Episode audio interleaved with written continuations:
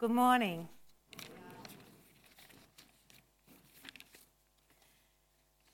I grew up in a really loving, I was very privileged actually. I grew up in a very loving um, family. My mum and dad. Um, they're not Christians, they're still not Christians yet, uh, but I continue to pray fervently for them. But my mum sent us to Sunday school. And I can still remember um, three little girls, because most of you know I'm a triplet. And uh, all I can remember about Sunday school was pink hand knitted fluffy jumpers and little beautiful little um, ballerina sort of full skirt and black patent shoes. Remember black patent shoes? Just gorgeous. So I'm afraid that's all I remember of Sunday school. Um, and then as a teenager, I went on this journey of finding out who am I? I wanted to know. And I remember very distinctively having fears about what was going to happen to me when I died. I had no idea. And so I constructed my own idea of life after death. Um, basically, I came up with the idea that there was nothing. And so that would be okay, because if I died, um, I wouldn't feel anything and um, I just would cease to exist. But you know, that didn't really um, answer the, you know, the yearning in my heart. So I embarked upon um, a tumultuous journey of trying to find out who I am and what, what, what was the meaning of life. if anyone has embarked on a journey like that, what is the meaning of life and what happens when you die? And so ultimately, this journey led me to a couple of really dodgy experiences. And one of them was meeting up with the young woman who was looking back now very much into the occult, which I didn't realise at the time. I was very naive. And um, she, went, she led me to um, a healing um, experience. And so I naively went along, and uh, these people prayed for me. And actually, they laid hands on me and they prayed in the name of Jesus. This is a true story. And I can remember feeling like burning fire almost going through my body. It was that powerful. But I actually came to realize that they didn't know Jesus, they were charlatans. Um, and much of my journey was a journey of experiencing counterfeit until I experienced the truth in Jesus Christ. I wonder if any of you have ever experienced a similar journey until you came upon the living truth in Jesus Christ. Today we're going to look at this is a new, they gave me a new one. they gave it to me. And they said, just put it up, Gail, and it'll flash. So I'll try down. There you go. So today, we're looking at the scripture from Matthew 7 21 to 23. And it's a very scary scripture. It says, Not everyone who says to me, Lord, Lord, will enter the kingdom of heaven, but only the one who does the will of my Father who is in heaven.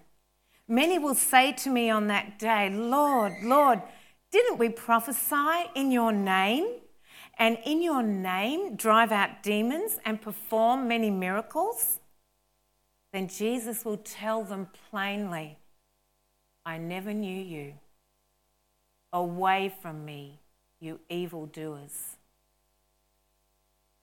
I read this and it was pretty scary to read this. A challenge for all the experiences I've had and some of the things I've heard about that in the name of Jesus people do, but a challenge personally for me as well.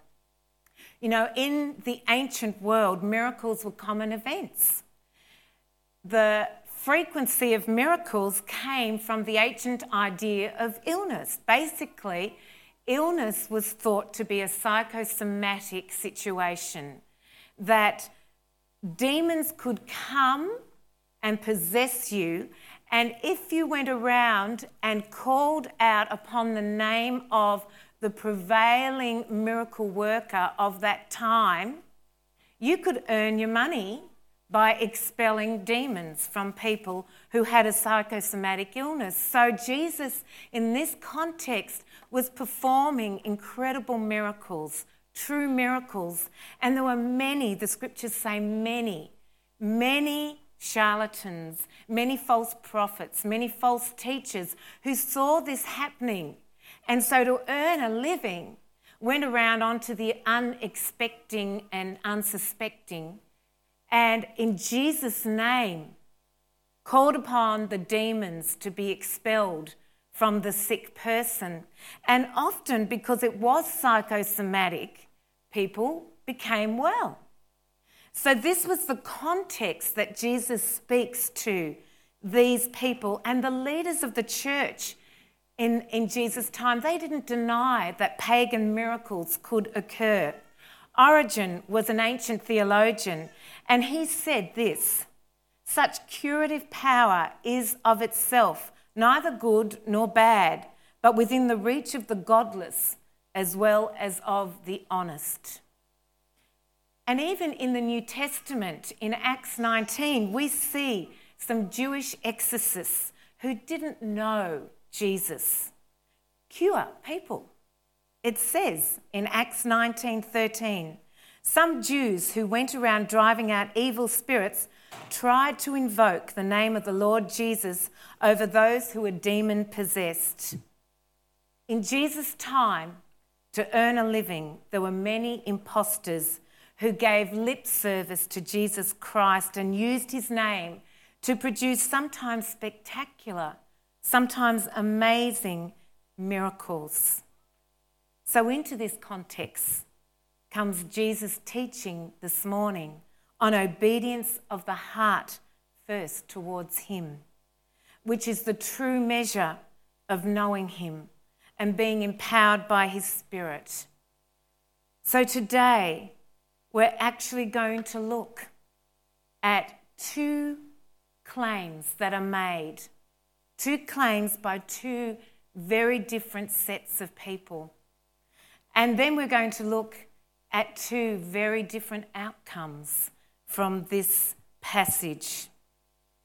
The first claim are by those who say that they know Christ and do things in his name, but are evildoers, the word says. In the New Living, it says, but their works were unauthorized. That's the first claim by the first group. The second group are those who know Christ and do his will. And they're the ones that I've entitled this sermon I will, Lord, with all my heart. That's the second group. We're also going to look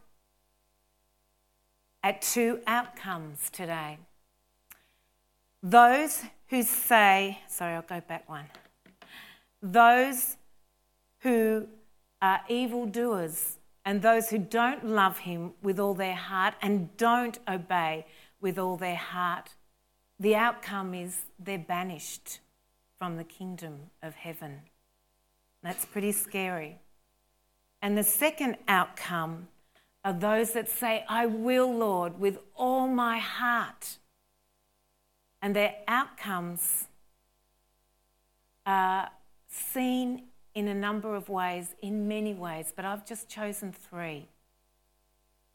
They'll show that they have a deep love for Christ and others. They'll show, as we heard from Jonathan last week, they'll develop fruit in their lives. This is all part of the Sermon on the Mount. And the last is that they'll have a deep love for the church. There are two great permanent truths within this passage, and there is only one way in which people's love for Jesus can be proved, and that is by their practice. Words or even verbal profession of knowledge of Him is never, ever enough. There is only one proof of love, and that is proof of obedience to Him. And there is no point in saying that we love a person and then doing things that break their heart. So often we confess God with our lips and yet we deny Him with our lives. And it's not difficult to recite a creed, but it is difficult to live the Christian life as Jesus calls us. Faith without practice is a contradiction in terms, and love without obedience is an impossibility. At the back of this passage is the idea of judgment. No one can ultimately deceive the God who sees the heart. You know, the Bible says that out of the wellspring of our heart brings forth life. So if we've given our heart to Jesus, we've given our life and everything in it. So as we proceed through this really important passage, we're going to hold before us the concept of obedience, the abandonment to Christ with our whole heart. So, what is obedience? Well, disobedience, first, is a disconnection from our dependency on God. And that's always our primary disobedience. How disconnected have we become from God? Obedience is the full submission of our values, our emotions, our hearts to Christ. So, as we proceed, I want you to hold that concept of obedience before you, before you. The abandonment to Christ with our whole heart.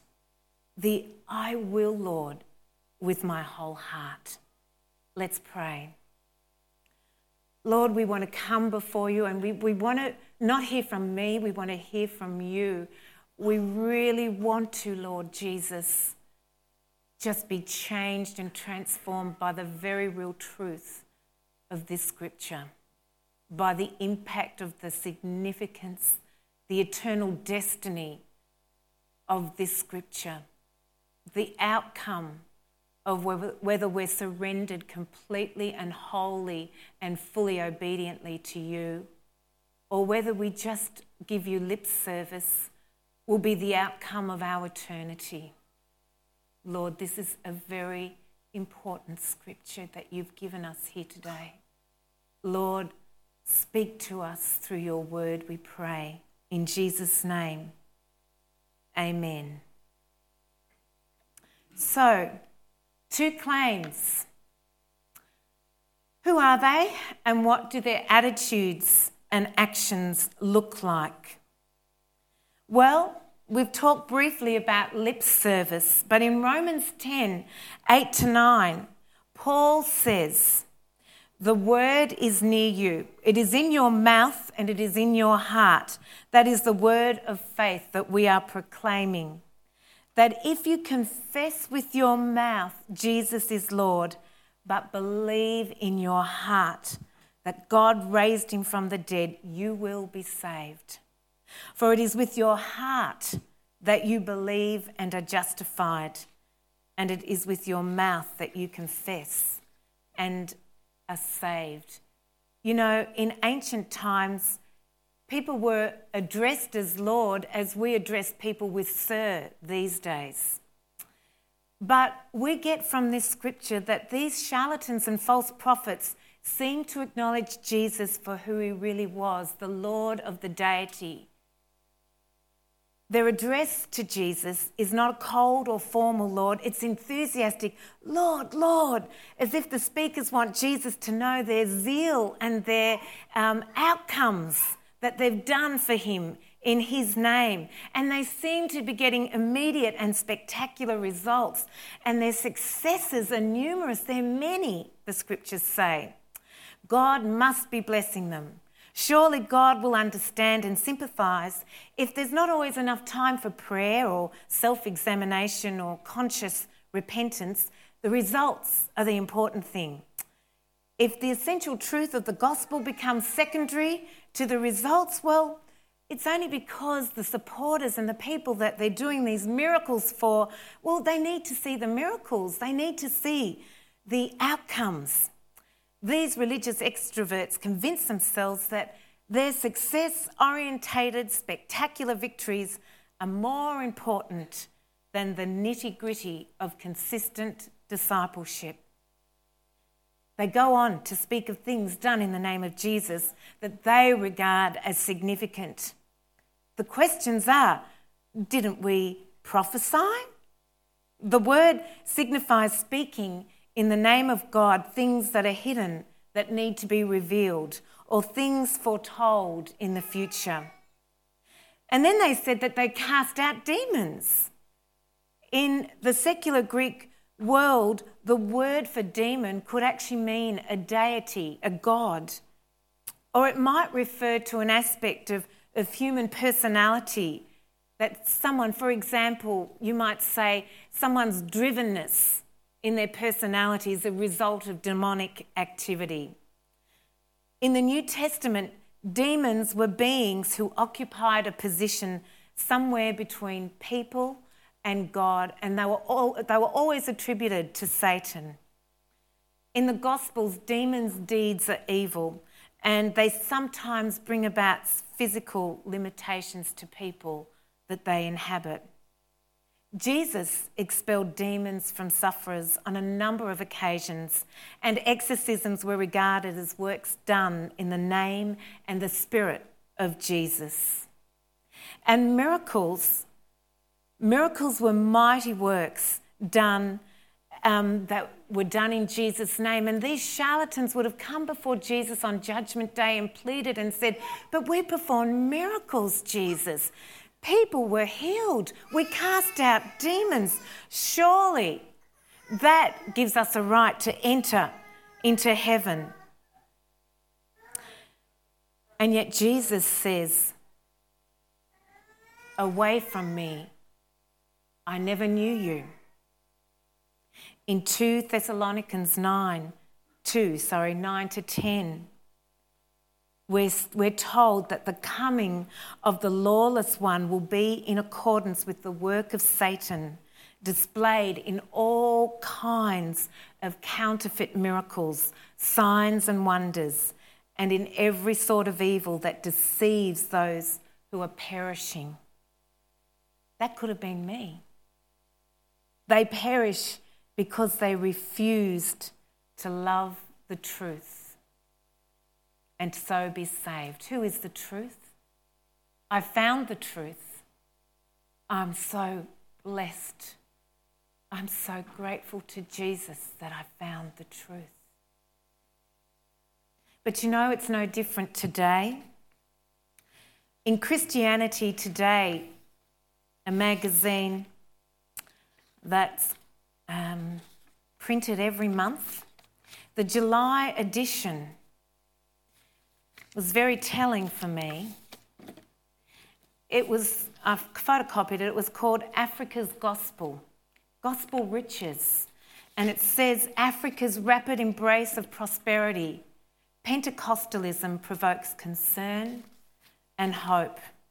I just want to read you a couple of paragraphs from the beginning. Pastor Michael Okonkwo rises from his gold coated throne before 4,000 onlookers in Lagos, Nigeria. Hallelujah, bellows the self proclaimed father of the fathers, pastor of the pastors, wearing a glittery green gown. The crowd stands and roars. A 62 year old former banker and graduate of the Morris Cerullo School of Ministry in San Diego, California, Okonkwo touts a seminar called Financial Intelligence. If you've missed it, he encourages you to buy the tapes. Okonkwo touts a seminar, sorry, I've said that. Okonkwo describes the intelligence he preaches in his book, Controlling Wealth God's Way. Many are ignorant of the fact that God has already made provision for his children to be wealthy here on earth. When I say wealthy, I mean very, very rich. Break loose. It is not a sin to desire to be wealthy. Bishop of the Redeemed Evangelical Mission since 1988, Okonkwo presides over the annual Kingdom Life World Conference of 150 prosperity orientated churches. But tonight he yields the podium to the Reverend Felix Omombudu, who urges the crowd to dream big. There are so many dream killers around, he says. Don't let them kill your dream. I agree with that one. Omombudu prophesies, Your tomorrow will be better than today. In 2007, you will take your place. The crowd is thrilled. Omombudu promises that women will find husbands, audience members will buy new cars, and the Baron will birth twins. To open themselves to this blessing, Omombudu encourages the crowd to give Nigerian $25,000, about $200. Local school teachers earn only 150 per month, so the amount is significant. Yet more than 300 people swarm Omombudu, who rubs oil from a bowl on their palms. Within minutes, the church nets a tax free $60,000. Well, you can make up your own mind about that. But in a country where there's extreme poverty, the article goes on to say how many have been reduced to destitution and, and desolation as a result of this false teaching. So it's alive today. Rock stars who profess to know Jesus. And then we see by their behaviour, we get this dissidence, this discord that publicly they've made this stand when they've collected their trophy and they praise the living Jesus, and we think, wow, what a great witness. And then we hear about their lives publicly, and we can't measure the two up. It's alive today.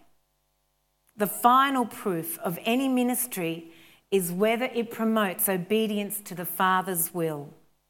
Modern pastor John Stott says, We recite the creed in church and sing hymns expressive of devotion to Christ. We even exercise a variety of ministries in his name. But he is, is not impressed by our words. He still asks for evidence of our sincerity in good works and obedience. Anything else is the product of evildoers, which will result in eternal banishment. Anything else God knows that those whom He loves, and He loves those who are single mindedly, totally submitted to Him and do the things that please Him. Well, who are they and what do their attitudes look like? Well, the first point was that they can be charlatans. The second is that they can actually be deluded about spiritual things. R.V. Tasker says, It is not only false teachers who make the narrow way difficult to find and still harder to tread. A man may also be grievously self deceived. So Jesus confronts us with himself. And he sets before us the radical choice between obedience and disobedience and calls us to an unconditional commitment of mind, will, and life to his teaching. In fact, spiritual delusion can be a camouflage for disobedience. Jesus emphasizes that with only the heart's abandonment towards him, and seeking to do His will, whatever the cost, can we have eternal destiny with Him. Neutrality towards Jesus is impossible. Nothing can take the place of an active, practical obedience. The issue of life and death on the day of judgment will be determined by our response to Christ and his teaching in our lives. So, what about you and I? You know, last weekend, I, I had a wrestle with the devil. It was my son was married, and, and it was a beautiful wedding. And, and, and on the Sunday, we were going to visit my niece who's just moved down from Melbourne to um, a beautiful duplex house in Port Melbourne. I'd never been to Port Melbourne before, and I rang my sister on the phone and she said, Come and join us. We're, we're having coffee by this beautiful cafe on, on, on the beach. So, so we called in, and, and I, I was just awestruck. I've never been to this part of Melbourne before. I thought, why go to um, Queensland on the coast when you can go to Port Melbourne in Melbourne? Um, it was just spectacular. And as I sat there, there was just a sense in me that the world is in love with leisure and riches and having a good time. That's what the world's idol is. That's what the world's goal is. And I was sitting there and I can tell you I was really enjoying it. and I can tell you that as I was driving back, I was starting to project what my week was going to be like, and you know, and I was starting to think, oh, I think I want to be back in Port Melbourne, sitting on the side with the cafe and, and being where the beautiful people are enjoying the beautiful life. I love it here. but it really was, it really was a tussle. It was a tussle. And you know, Friday, I was down in Melbourne. Hallelujah. Mary and I, our last Friday in Melbourne. And I had a real epiphany. I just like using that word. Look it up if you don't know what it is, but it sounds great, doesn't it? But I had a meltdown because I was feeling tired and hormonal and all of those things. And the radio was playing and there was an announcement. And on the radio announcement, the ad said, This year, the Myer Melbourne want to gift the people of Melbourne with a Christmas gift. Instead of coming to us, you know how you go and see the Myer windows, Myer is coming to the people of Melbourne, and they were going to do, and they are going to do, like a, a Christmas float to the people of Melbourne. It's Myer's gift. And then they said, and we're going to have Bart Simpson. And, and we're going to have Jennifer, Jennifer Hawkins. And they listed all these people that were going to be on the float, the Christmas float, for the gift for Christmas for Melbourne. And you know, I'm going to get emotional because I'm still hormonal. I was driving and I burst into tears because I said, Where's the babe in the manger? Where is the babe in the manger? Where is he? Where is he in Port Melbourne? Where is he? At Christmas. And that's what I want to ask you. This passage is saying, Where is the babe in the manger in your lives? Are you just play acting with your faith? Which response are you going to give to Jesus? Is it the I will? I will do what I want to do. I will do life my way. And Jesus, I'll put you in this box. And I'll bring you out when I feel like it or when it looks good, or I'll bring you out on Sunday. Is that the I will? Is that where you're at? Or is it the I will, Lord? I will, Lord, with all my heart. I will surrender with everything because I'm sick to death of the I will. I'm sick to death of the Christmas with Bart Simpson. I'm sick of it. Which I will is you this morning. Because God laid it on my heart this week, Gail. Get rid of the I will.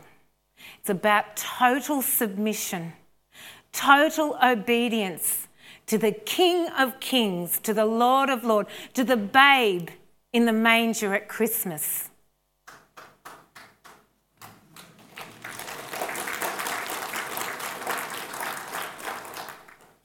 What about us today? My heart broke. And you know, there are two outcomes there are two outcomes that are really real. They're in this word, these scriptures. The first are the evildoers or the charlatans or the pretenders, and that might be one of you here. Those that do things in his name but don't love him with all their heart. They don't obey him with all their hearts. Jesus says, Get away from me. Get away from me. I never knew you. On Judgment Day, I don't want to stand before Jesus and have him say to me, I never knew you. You thought you were doing things in my name. You thought you were serving me. You thought you were calling upon my name. But I never knew you. You didn't love me with your whole heart. There were things that you made idols of before me. Oh, it might be your family. It might be your job. It might be your career. It might be getting your master's. It might be your leisure activity. It might be your holidays. What idols do you have that you're still holding on to in your heart that is taking up room where Jesus needs to be? You see, Jesus in this scripture is saying, only those that do the will of my God, of me, will enter the kingdom of heaven. And what he means by that is your whole heart totally surrendered to him. Jesus sees the heart of obedience and abandonment towards him. He moves on from what these evildoers are saying and will say to him to what he will say to them. He too will make a solemn profession. He will address them with the terrible words I never knew you, depart from me, you evildoers. For although they had used his name freely, their name was unknown to him. What about those who say, Lord, I will. I will, Lord, with all my heart. Winding up, what are some of the outcomes that we should see in our lives when we are totally surrendered to Him? Well, the first is that you'll have a deep love for Christ and for others. The second is that you'll develop fruit in your life. That's been the prelude to this scripture. And the third, and I've taken liberty with this, it's not in this scripture, but it's elsewhere. The third is that you'll have a deep love for the church. Have a deep love for Christ. We know the commandment that we're to love the Lord our God with all our heart, with all our soul, and with all our mind. On these two hang all the law and the prophets. What's your love like? Let me wind up this article from Christianity Today. It's the last paragraph, it's very telling. In his first letter to the Corinthians, the Apostle Paul wrote, and now these three remain faith, hope, and love. But the greatest of these is love. Africa's young renewalist church is discovering that the line between preaching hope and turning it into an idol can be a fine line. The love of the rest of the body of faith will help it to find its way. That's the conclusion. Love. You should be known by your love to Christ and to others. But you should be known by your fruit as well. Larry Crabb says in Finding God, he reminds us that the purpose of growth is not just that we feel better about ourselves in order to try to create our own little heaven on earth, but that we were created by and for God to glorify Him and live for His purposes That's what this scripture is telling us. If people really trust Christ for salvation, their lives will no longer be self centered. They will belong to the good tree that will be made manifest by the fruit they bear. The history of the church has huge examples of ecclesiastics who made free use of expressions like Lord, Lord, but whose arrogant and self centered lives made a mockery of their words. Jesus is not saying that those saved will have earned their salvation, but that the reality of their faith will be made clear by their fruitful lives. In John 15, Jesus uses the image of the vine. Jesus is the vine and we are the branches. If we stay close to Jesus, we will bear much fruit, but without him, we can do nothing. Nothing. The way to produce fruit is to be personally and vitally related to Jesus. Unless we are in this relationship, we will bear no fruit. So we must remain in the vine. And lastly, they will have a deep love for the church. You know, it's true that no man enters the kingdom because of his obedience, but it is equally true that no man enters the kingdom that is not obedient.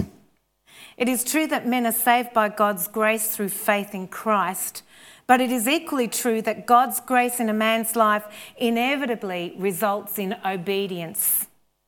Any other view of grace cheapens grace and turns it into something unrecognizable. Cheap grace preaches forgiveness without repentance and church membership without really belonging to a church community and contributing as a servant leader in your church. As a, as a team, we've been reading a book, and I'm winding up. I'm just trying to find the, the, the piece of paper. It's in front of me. As a, as, a, as, a, as a staff, we've been reading a book by Gilbert, Gilbert Bilezikian, and it's called Community 101. And I want to wind up by reading something that was yet another epiphany for me this week. I've had a week. um, I want to read this to you. Christ loved the church and gave himself up for her. Ephesians 5:25. We see that there. God so loved the world that he gave his only son, but the son so loved the church that he gave his life for her. Jesus Christ was the love expression of the Godhead. He loved life, he created it. He loved people, they were the object of his ministry. He loved his disciples, he called them his friends. He loved the rich young ruler, he wanted him for a disciple. He loved the Father, Together with the Holy Spirit, they were the original community of oneness. He loved John, the beloved disciple. He loved Lazarus to the point of refusing his death. He loved Mary and Martha as his own sisters. He loved the world of nature. He'd come out of his created hands. Christ had many loves, but the dominant love of his life was his love for his bride, the church. His life was driven by a compelling, irresistible passion for the church. He loved the church to death. His love for her is inalterable. She will remain his bride in all eternity. Anyone who claims to love Christ without loving the church that Christ loves does not really love Christ. When authentic love for Christ translates into love for the church, it is evident. The hermit who cultivates spirituality in the remote solitude of a cave does not really love Christ. The evangelist who thinks he saves and heals people without pressing them to join the church does not really love Christ. The priest who claims to be the church does not really love Christ. The parachurch staffer who remains unchurched does not really love Christ. A boring preacher does not really love Christ. A passive church attender does not really love Christ. A competitive church planter does not really love Christ. An irascible missionary does not really love Christ. A racist, sexist Christian does not really love Christ. A greedy Christian does not really love Christ. Leaders who shackle ministry with hierarchy do not really love Christ. Christians who allow churches to wallow in mediocrity do not really love Christ. Able bodied Christians who watch TV evangelists instead of joining local congregations do not really love Christ. He or she loves Christ, who, like him, is willing to sacrifice blood for the church in order to help present her to Him as a radiant church without stain or wrinkle or any other blemish, but holy and blameless. One who really loves Christ is driven by a compelling passion for the church because she is His passion.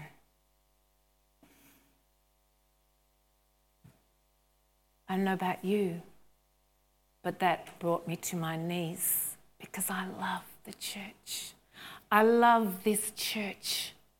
And it is enough, enough, enough gossip, enough maligning, anything that happens here. This is God's passion. Jesus gave himself up for her. Jesus wants us today to do two things from this scripture.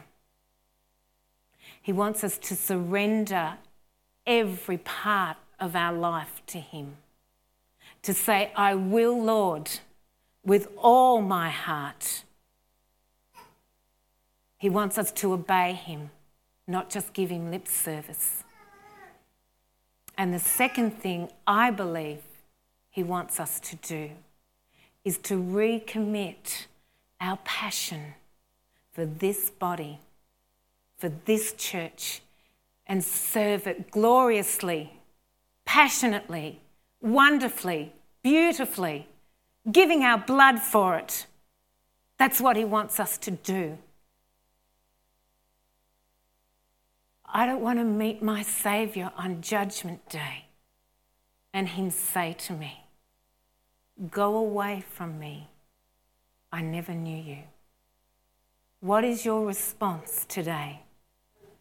Some of you here today will have been touched by these words, as I have been touched by these words.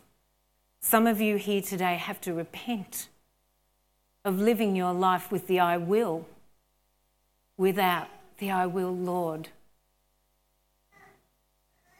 with all my heart. I'm going to pray. And as you are so led, I want you to come before your living God, the truth. Hand over your idols, repent of them. Hand over what you're holding on to. Move into the I will with all my heart. Let's pray. Lord Jesus, we want to come before you. And we want to say, You, Lord Jesus, are our everything. And we want to repent. We want to ask forgiveness for living lives with the I will, for doing things in your name without really giving our whole surrendered heart to you. Forgive us, Lord. Forgive us. We truly love you. We truly love your people. We truly want to grow and bear fruit. We want to remain in the vine and we want to love your church. Lord Jesus, help us in this, we pray. In Jesus' name, amen.